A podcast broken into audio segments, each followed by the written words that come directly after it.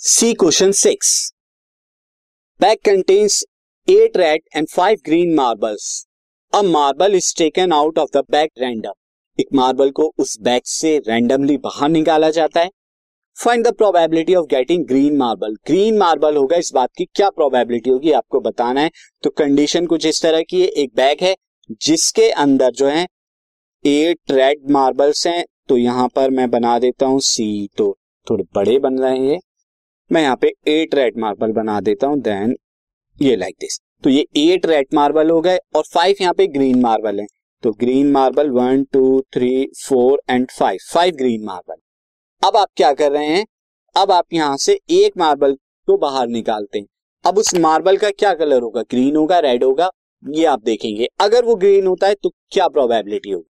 तो यहाँ पर हम लिख देंगे total number of marbles total number of marbles कितने होंगे? Eight plus five that is equal to कितना आ जाएगा यहाँ पे? थर्टीन तो यहाँ पे probability of green marble green marble होने की प्रोबेबिलिटी क्या होगी? Number of green marble upon में total total number of marbles ये मार्बल्स हो जाएँगे. तो ग्रीन मार्बल्स कितने फाइव तो ये कितना आ जाएगा? Five by thirteen is our required probability